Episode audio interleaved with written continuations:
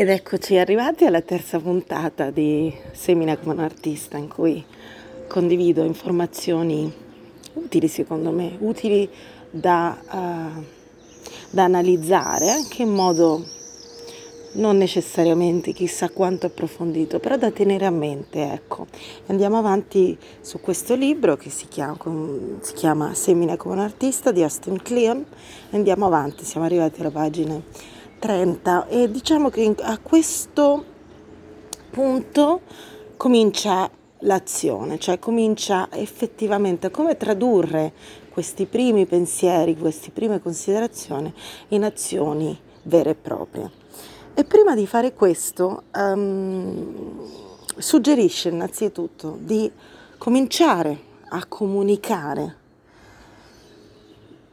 in modo quasi infantile buttandosi, ecco, ricordandoci che sì, è giusta la parte teoria, è necessaria studiare, è necessario sempre studiare, però di ricordarci anche di non fermarci lì, perché sennò il lavoro fatto non ha un utilizzo, non ha un vero utilizzo, quindi passare all'azione e ricordarci che possiamo anche e sempre imparare facendo sostenuta certo dalla parte teorica, dallo studio, dalle informazioni, però di passare all'azione.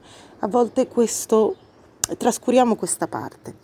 E quindi um, lui la chiama la propria voce, cominciare a conoscere la propria voce significa cominciare a parlare delle cose che amiamo, parlare e condividere ciò che stiamo studiando, ciò che stiamo approfondendo, ciò che amiamo e può essere qualunque cosa nel mondo. E questo vale per gli artisti così come per chiunque altro voglia o debba intraprendere la parte della comunicazione, soprattutto online. Quindi questo vale per qualunque persona in realtà e qualunque azienda di conseguenza e qualunque artista di conseguenza, qualunque livello. Trova la tua voce, cita, cita l'autore, trova la tua voce, urla dai tetti e continua a farlo finché chi ti cerca non ti avrà trovato. Qui ci colleghiamo anche un po' al mio discorso di lode ai numeri piccoli ed è questa cosa che noi ci, ci spesso capita di preoccuparci, fa, di fare in modo che uh, i nostri canali social e quant'altro, le nostre mostre, possano toccare un numero sem- sempre maggiore. E invece anche in questo caso scopriamo che molto più importante è col- il collegamento, le relazioni che abbiamo con gli altri, con i colleghi, con i curatori, con i, con i collezionisti, con i buyer, con, con il mondo che ri- si ritrova nel, in ciò che condividiamo che riconosce il proprio valore, che si innamora di ciò che noi amiamo, più che il numero grande che crea molteplici altre problematiche. Ricordiamoci che nella vita non è che si risolve mai niente, si creano problematiche diverse e noi di pari passo cresciamo in modo tale che siamo poi in grado di risolvere determinate problematiche, ma senza aver affrontato problematiche minori prima risulta davvero difficile uh, evolvere e far che queste problematiche evolvano assieme a noi, che aumenta il livello di difficoltà, ma perché ha, ma aumenta anche la nostra capacità di affrontarlo. E qui uh, una cosa del tutto ovvia che va ribadito ancora una volta, se il tuo lavoro non è online, dice, non esiste. È una provocazione certamente, um, ma è la verità. Oggi se non si è online è uguale non esistere e se non si è online non significa avere un profilo là abbandonato, un profilo privato su Facebook in cui ogni tanto condividiamo tra, tra post personali e, e quant'altro, ogni tanto anche lavoro artistico o aziendale. No, no, no, essere presenti online significa avere una strategia, avere una costanza, consistency, cioè una costanza e una consistenza sempre, sempre uh, di qualità. Quindi ehm, poi cita un caso di un, uno scrittore che perde uh, la, um, e perde la, la, possibilità di parlare a causa di un tumore e dice, comincia a lavorare a questo blog. Per lui si trattava di essere ascoltato o di non esserlo, si trattava di esistere o di non esistere. E questa in realtà, senza andare a situazioni drastiche, dovrebbe essere la nostra consapevolezza in merito al mondo online. Se non uh, condividiamo materiale di qualità, se non siamo presenti con un equilibrio che troviamo noi di volta in volta, per il mondo intero noi non esistiamo. Possiamo avere una galleria d'arte favolosa, possiamo avere uno studio artistico, possiamo avere qualunque altra cosa, anche un negozio per strada, ma eh, sappiamo bene dopo l'esperienza della pandemia quanto in realtà sia diventato effimero il reale e reale l'effimero. Cioè viviamo con la concezione che il mondo online sia una struttura inesistente, in realtà non è esistente, ma è diventata estremamente concreto. È molto più importante avere una presenza online che ricordiamo ancora gratuita, e lo sarà, perché i social non guadagnano con le iscrizioni, guadagnano con le pubblicità, piuttosto che avere uno spazio fisico, che certamente se si può avere ben venga, ma adesso è diventata un'aggiunta. La galleria fisica diventerà sempre di più un plus rispetto invece a una forza online, perché è là che possiamo crescere come brand, come, come professionisti, come aziende.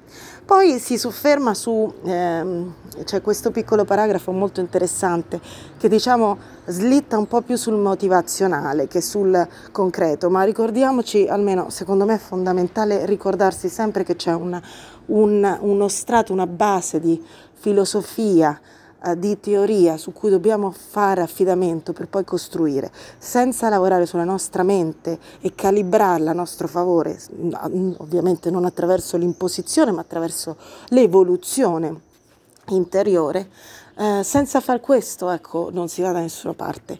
È impossibile raggiungere dei, uh, degli obiettivi anche sani e giusti, anche equilibrati, anche uh, selezionati in modo uh, intelligente, senza prima non fare un lavoro di grande uh, introspezione e di studio teorico. Come, così come dicevamo prima, è fondamentale l'azione, ma l'azione parte assieme e continua assieme a uno studio. Uno studio che in questo caso non è strategico, non è legato al business, al marketing, alla comunicazione, ma è legato a un un resettare la nostra mente e renderla il più possibile costruttiva. Infatti qui cita un discorso di Steve Jobs, per chi non l'ha visto vi invito a cercarlo su YouTube, è bellissimo. E, um, è un discorso che fa, non mi ricordo a che università, in cui eh, diciamo, racconta un po' la sua storia e si sofferma sull'aspetto della morte. Uh, noi culturalmente, penso, uh, legati un po' alla religione e alla nostra formazione culturale, siamo, tendiamo a allontanare l'idea della morte, no? Sappiamo che tocca a tutti, ma agli altri, a noi no.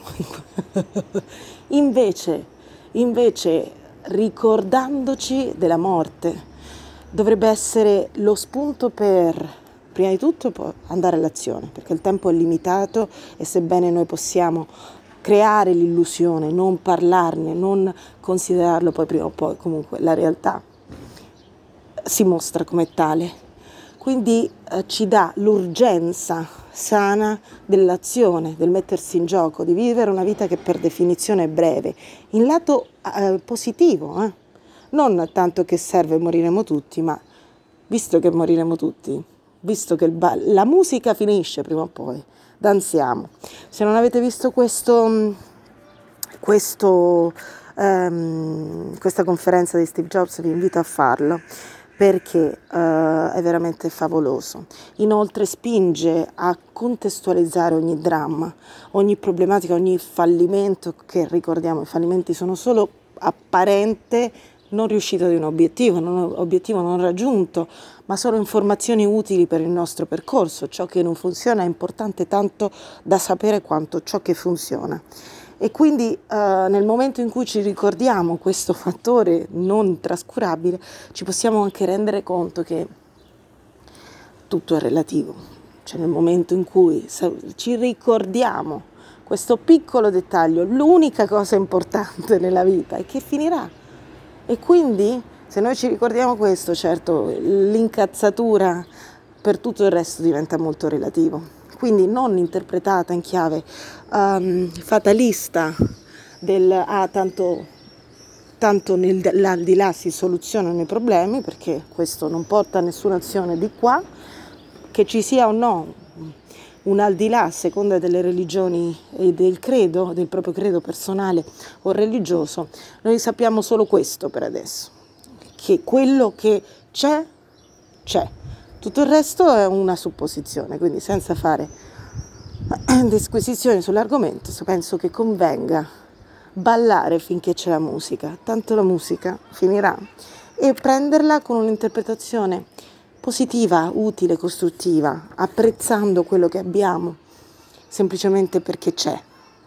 E quindi lui invita in qualche modo a leggere i necrologi, cita alcune storie di persone in cui mi ci ritrovo anch'io, no, non è che cita me, però mi ci eh, ritrovo di persone che hanno affrontato situazioni di, eh, di rischio di, di, della propria vita e che quello ricalibra un po' tutto e se forse interpretato nel modo più positivo, costruttivo, diventa una forza incredibile, una, un amore alla vita, un, alla forza, al mettersi in discussione, tanto una volta che si tocca eh, la morte, in modo diretto più o meno, eh, è là che si, forse si comincia a comprendere la bellezza della vita. Questo ovviamente non è un invito a mettere a rischio la propria incolumità, è semplicemente un, un invito a soffermarsi su questi aspetti che troppe volte per paura, per limiti umani, eh, trascuriamo. E alla prossima puntata. Un abbraccio, buona giornata.